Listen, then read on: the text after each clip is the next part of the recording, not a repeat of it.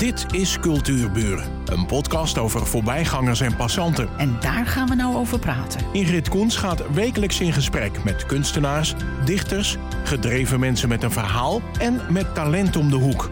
Vandaag gaat ze in gesprek met. Naast mij zit Annemarie Kusters. Ik bespaar u de geboortedatum, want ik vind dat niet uh, Kuster. Ja, je hebt gelijk, sorry. Uh, geboortedata, daar doen we niet aan.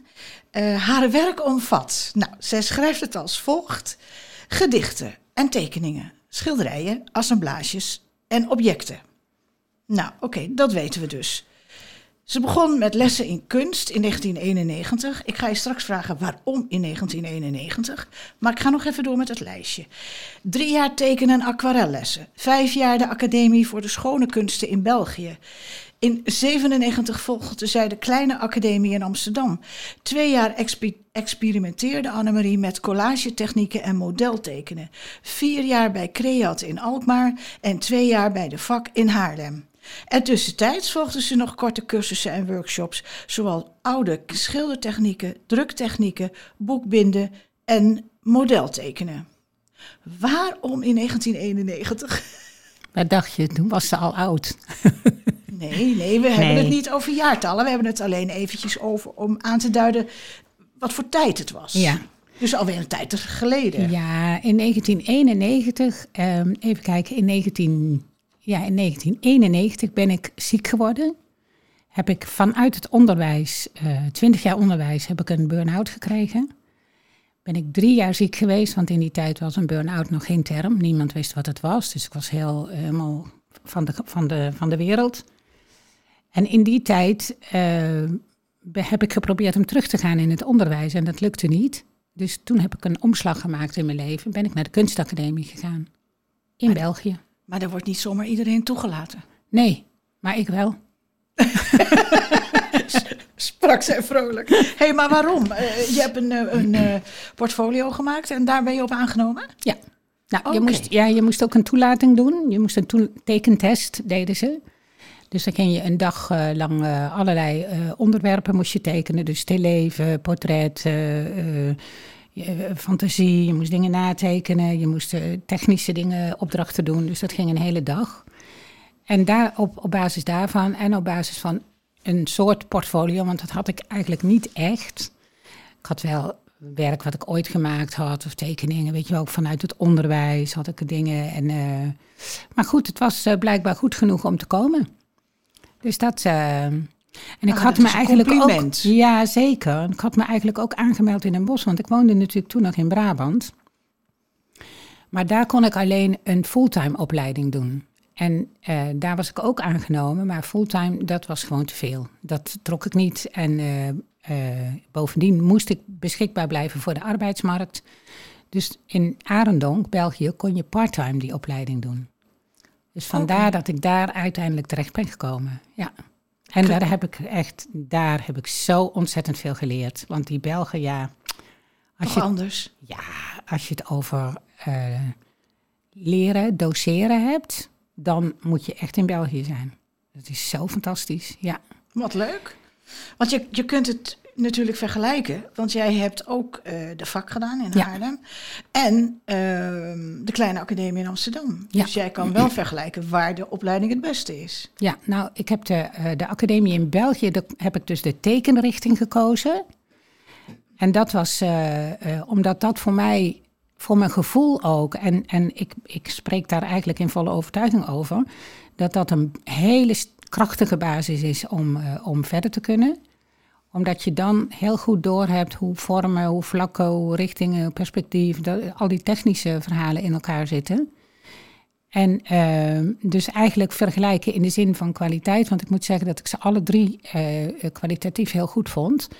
Maar die hele basis in België, dat, uh, dat was voor mij echt heel belangrijk. Vond ik echt heel belangrijk. Dus in Amsterdam heb ik eigenlijk een, dat was meer een opleiding in het gebruik van materialen. Dus dan leer je allerlei technieken met allerlei verschillende materialen, krijt, inkt, uh, nou noem al die, al die materialen die je in winkels kunt kopen maar op. En in Haarlem heb ik, had ik les van een kunstenaar om, schil, om te leren schilderen. Dus oh ja, dan dat had is een heel echt, andere, ander ja, vak. dat ja. is een heel ander vak. En um, ik vond wel dat ik er dat nog bij moest doen. Oh, ja, dat vind ik een goeie. Ja. Ehm, had je het gevoel dat je eigenlijk tekortschoot? Dat je steeds maar weer nieuwe dingen bij de kop moest pakken? Dat je steeds meer wilde leren? Nou, het was niet uit eh, om, tekort te, eh, om het gevoel te hebben dat ik tekort schoot, maar het was meer vanuit de nieuwsgierigheid. En ook vanuit eh, mijn filosofie van dat je door het ontwikkelen van kennis je vaardigheden ook op, opkrikt. Ja. En ook omdat ik het heel leuk vond om het door te geven aan anderen. Dus ik wilde ook lesgeven daarin. En ja, dan moet je gewoon weten waar je het over ja, hebt. dat is een ding wat zeker is. Ja. Eh, waar komen de assemblages eh, in beeld? En wat zijn het? Leg eerst eens uit wat het is. Een assemblage is eigenlijk een kunstwerk waarin je bestaande elementen bij elkaar voegt tot een nieuw geheel. Dus, en dan is het eh, in, in ruimtelijke zin. Een collage is dat je materialen bij elkaar voegt tot een nieuw eh plat beeld, min of meer. Hè. Je kan ook wel bij collage ook wel ruimtelijke dingen opplakken. Maar dan gebruik je het, eh, dat wat je, wat je kiest, dat gebruik je om een nieuw eh, onderdeel te maken in het beeld. Maar bij een assemblage gebruik je dus dit en dat en dat en dat voeg je samen. Maar het, onder, het, het eh, object wat je bijvoegt, blijft dat object. Dus het gaat niet op in, het, in iets Oh, nieuws. eh, eh, je maakt iets om het object heen, zeg maar. Nee, je maakt een object van verschillende eh, dingen die je kiest. Dus je kunt een, een, een, een, een bekertje kiezen. Nou, neem hier deze dingen die hier staan. Je neemt Maar een- dat kan niemand zien. Dat moet je even dat uit. ga ik dus zeggen. Dus je neemt bijvoorbeeld, hier staat een bekertje, hier staat een koekje en hier staat een vies coronadoekje. en dat voeg ik bij elkaar tot een compositie. En dan heb ik een assemblage. Oké, dus 3D. 3D. Ja. En een, en een eh, collage, Collage is, is, 2D. over het algemeen min of meer plat. Ja, Oh, Oké. ja 2D. Ja. Ehm, Ik hoop dat de luisteraar dit nog snapt. Jawel, jawel. Ja hoor, je, legt het zo duidelijk uit dat ik het snap. Dus wat wil je? Nou, verder gaan we niet. Nou, ik ken Annemarie van de Dichterskring Alkmaar. En eh, zij heeft, eh, als ik haar nou moet, moet neerzetten met een gedichten, puntige gedichten. Dat hoort u ook wel af en toe aan het praten. Sommige die een ontroerend gevoel overbrengen. En andere met een beide benen op de grond humor. Heb je iets voor ons? Ik heb zeker wat voor jullie. Eh, nou, ik zei al dat ik het afgelopen jaar niet heel veel geschreven heb, maar ik ben wel. eh, ik, heb een, ik heb eigenlijk een mooi corona-gedicht, want ik moest natuurlijk ook thuis blijven, net als iedereen. Dus laten we daar gewoon mee beginnen, ter troost. Want ik denk dat eh, eh, thuisblijven, het accepteren van het thuisblijven, de essentie is van dit jaar. Het heet Thuis 2020. Ook de zee blijft thuis vandaag. Haar zilte geur dringt zich op in de stilte. Ze golft kalmpjes door de dag, volop ruimte voor verveling. Koud of warm deert haar niet, een enkele zonnestraal waait mee met de wind, evenals mijn gedachten. De horizon, een strakke lijn. Wauw. Dat is hem helemaal. Ja, Geweldig. thuis blijven. Ja, ja, geweldig. Dankjewel. Ik ben er even stil van, eh, Annemarie, maar dat mag niet op de radio. Dus ik ga gewoon verder. Eh, ik vertelde dat ik je dus kende van de dichterskring.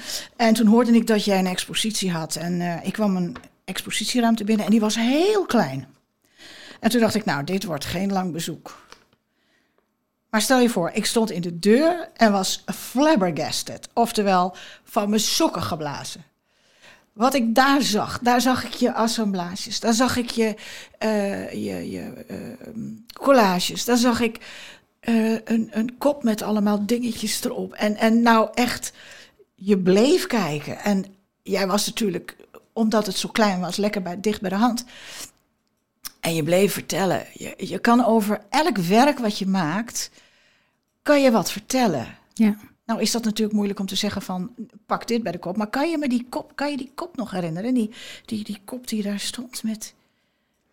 Ik, je moet me even helpen welke ruimte het was. Nou, volgens mij was het in Horen.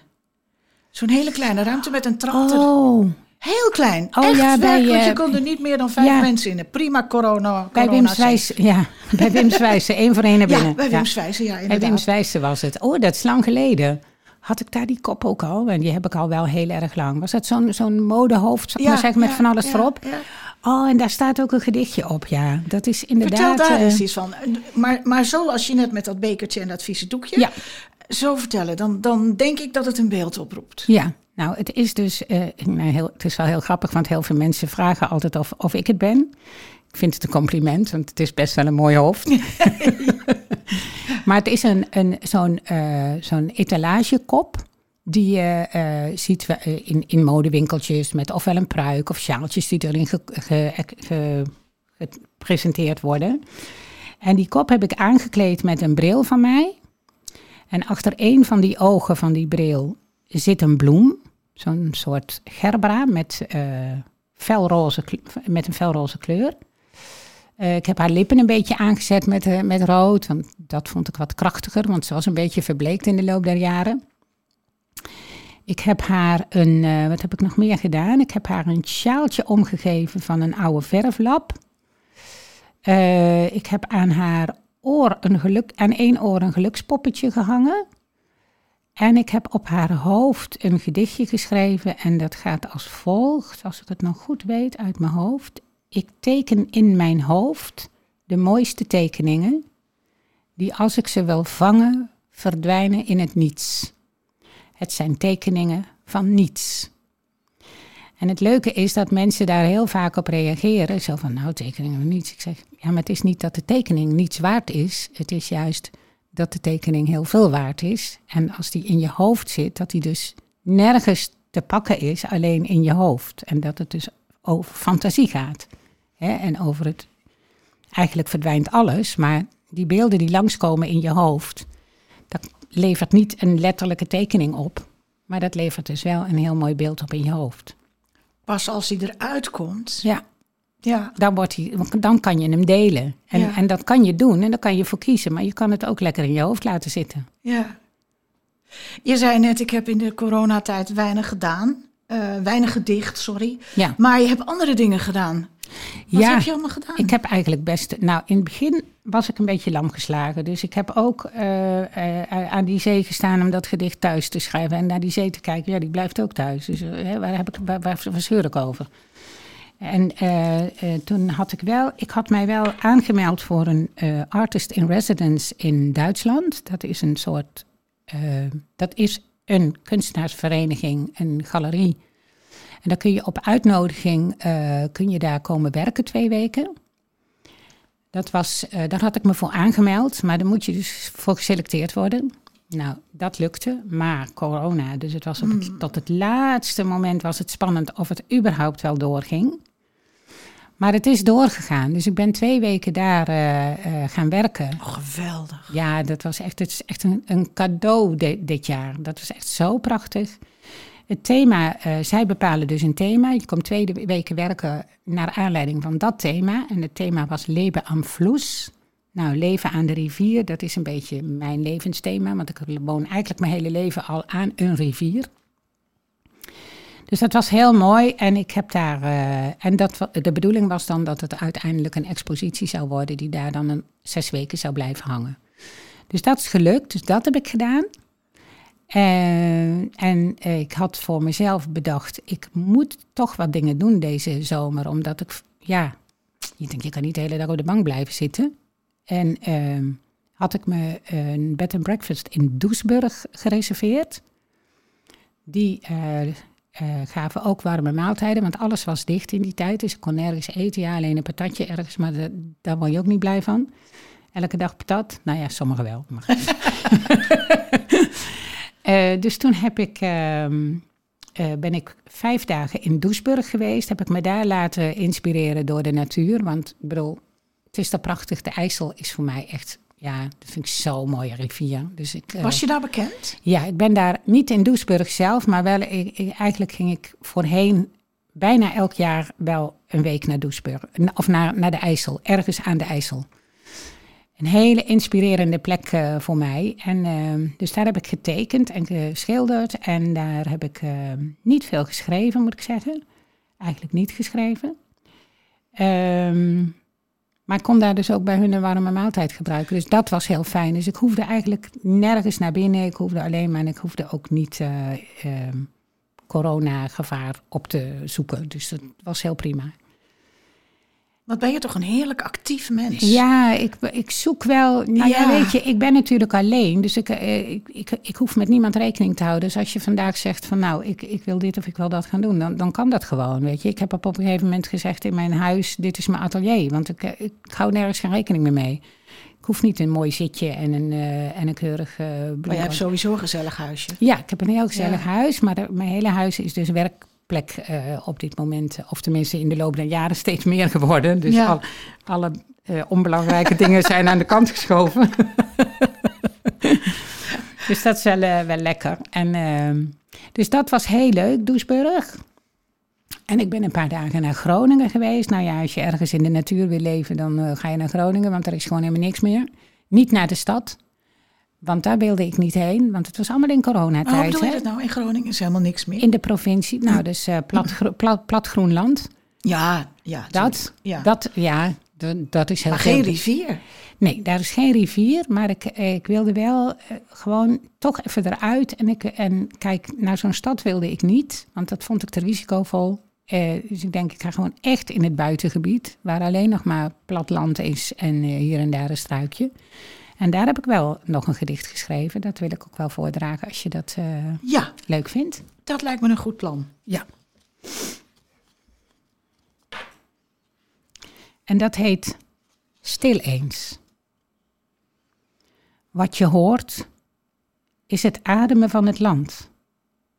Het ruisende riet in de wind vertelt een eeuwenoud verhaal over Groningen.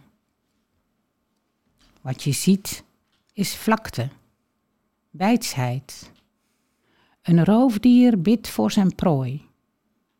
Mijn voetstappen griezelen het grind op het aangelegde pad. Mijn woorden verwaaien in de ruimte. Dat is zo jij. Dat is Ja. zo jij. Ik kijk even naar Kenneth. Hoe vind je het? Mooi? Ja, hè? Jij kan ook zien wat ze bedoelt, hè? Dat, dat, dat die voetstappen in dat grind. Geweldig, geweldig. Ik kwam trouwens nog een, eh, een, een hele mooie eh, zin tegen. Maar ik denk dat heel veel mensen denken, nou, het zal wel. Ehm, beeldtaal. Herkenbare elementen in een abstracte omgeving. Ja, Nou, jij knikt meteen ja en gaat dat uitleggen. jij gaat ons dat uitleggen, want heel veel van jouw werk is natuurlijk dit, hè? Is Ja, beeldtaal. is beeldtaal. Ja. Nou, weet je, ehm, ja, uitleggen hoeveel tijd hebben we? Nou, een geintje. Eh, abstracte elementen. ehm, wat zei je ook alweer? Abstracte, ja, ik ken de zin wel, maar nog even. Herkenba- Herkenbare elementen. elementen in een abstracte omgeving. Oh ja, ja. Herkenbare elementen begrijpen we. Hè? Ja. Dat zijn allemaal dingen zoals dat, dat eh, boekje en dat Ja. bekertje. Maar in een abstracte omgeving. Want wij zitten niet in een abstracte omgeving. Nee. Wij zitten in een studio. Ja. Maar eh, die abstracte omgeving die staat voor mij voor eh, de interpretatie waarin ik die elementen wil plaatsen. En dat kan een kleuromgeving zijn, dat kan een vormomgeving zijn, dat kan een lijnenspel zijn. Oh, hoe moet, ik daar, hoe moet ik daar nou voorbeelden van geven? Ehm, En Je neemt eh, wat herkenbare elementen. Daar wil je wat mee gaan doen. Dan Ja. ga je een abstracte omgeving creëren. nou, ik heb wat pak je bijvoorbeeld dan? Ik heb bijvoorbeeld nu, ik zat het naar aanleiding van het schilderij wat ik nu aan het maken ben. Of wat er eigenlijk van de week klaar is gekomen. Dus dat is eh, een heel groot werk van 2,5 meter bij 1,50 meter. Want ik werk tegenwoordig groot. Want anders ben ik snel klaar en dan krijg ik te veel op mijn zoldertje, zeg ik altijd. Hoe praktisch. Ja, lekker praktisch, hè? gewoon groot werken. Ehm, daar heb ik eh, ehm, voor mij dus een soort eh, gescheurde aarde. Dus het is een hele compositie van zwarte inklijnen met bruin is- het is en een groen en doek. blauw. Ja, het is een doek of papier, want ik werk eigenlijk altijd op papier. Dus het is een groot papier. Dus dat hele spel van die kleuren, dat is voor mij wel een wereld.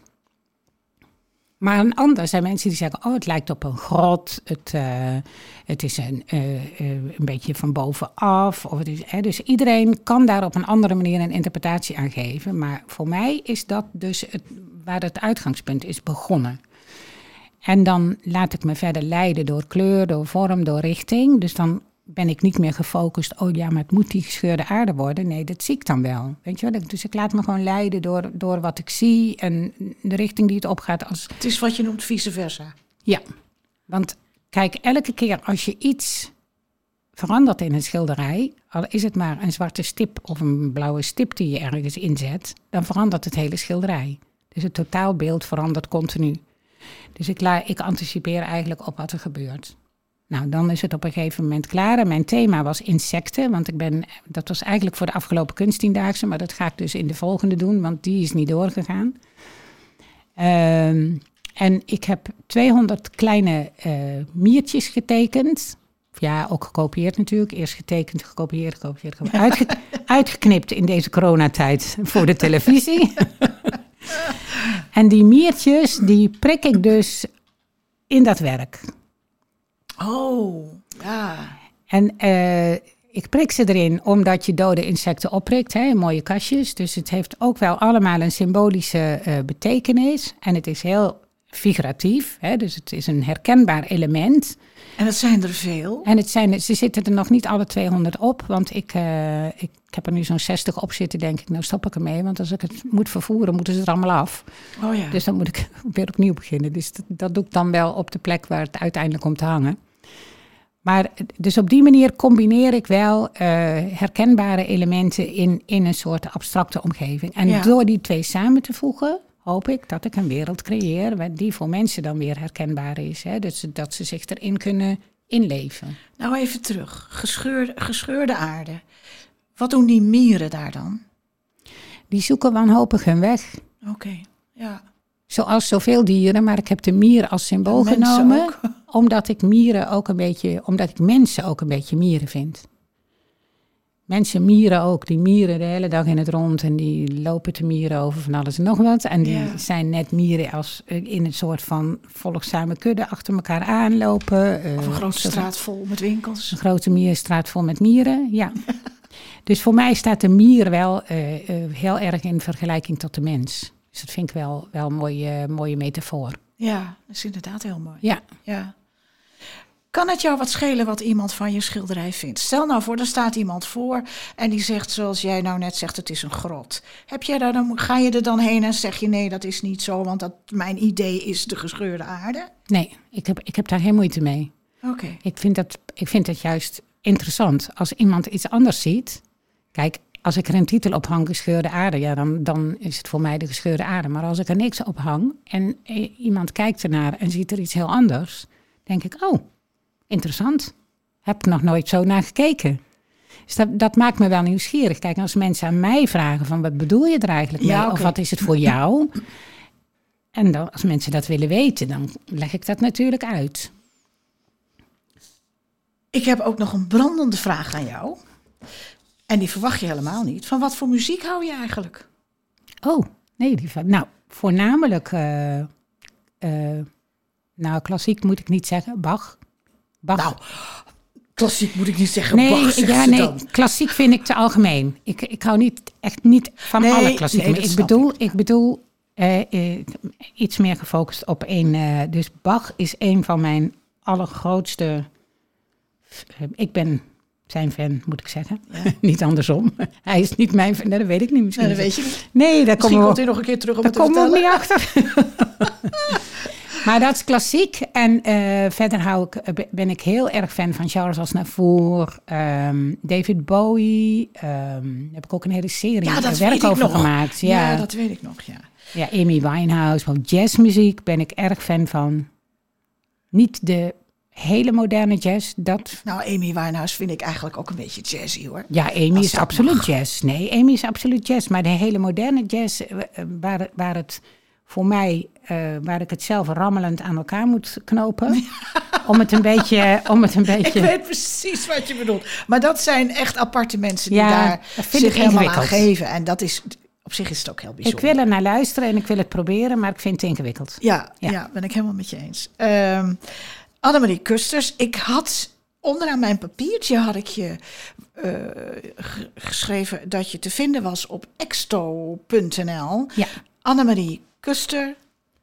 Punt. Punt. Exto.nl. Daar kun je haar Ja. schilderijen zien. Ik heb er te kort naar kunnen kijken, want ik had te weinig tijd. Maar Ja. ik ga dat zeker weer even doen. En er is nog een, een, nog een extra websiteje bijgekomen. Want ik heb, tegenwoordig ben ik lid van een klein collectief van kunstenaars. En dat heet weerwerkexpo.nl. Dus dat is ook wel leuk. Maar die andere is Exto, hè, met een Exto T. met een T van Titus. E-X-T-O. Ja. En deze is Weerwerk Expo. Expo. Met nou, de P. we vinden je. Oh, Geen absoluut. probleem. Je hoeft alleen maar mijn naam in te tikken zonder S. Dan kom je er. Ja, oh, ja, neem me niet Ja, die kwalijk. sluipt erin, hè? Ja, die Yes. sluipt erin. Eh, Annemarie, mag ik je heel hartelijk bedanken. Nou, dat mag. En, Graag gedaan. eh, het was heerlijk om weer met je te praten. En ik ga zeker nog even op je website kijken. doe dat. Naar dat hele bijzondere werk met een hele fantastische wereld. ja.